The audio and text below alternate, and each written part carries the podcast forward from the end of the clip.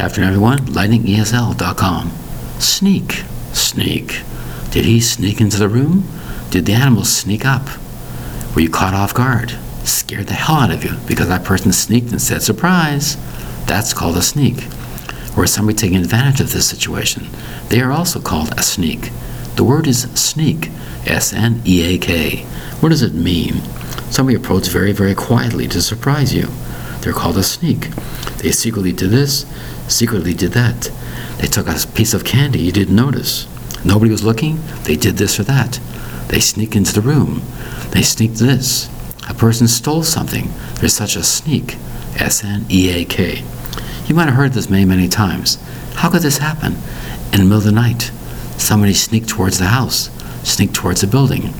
They entered the building and didn't say a word, didn't make a sound whatsoever. Such a sneak.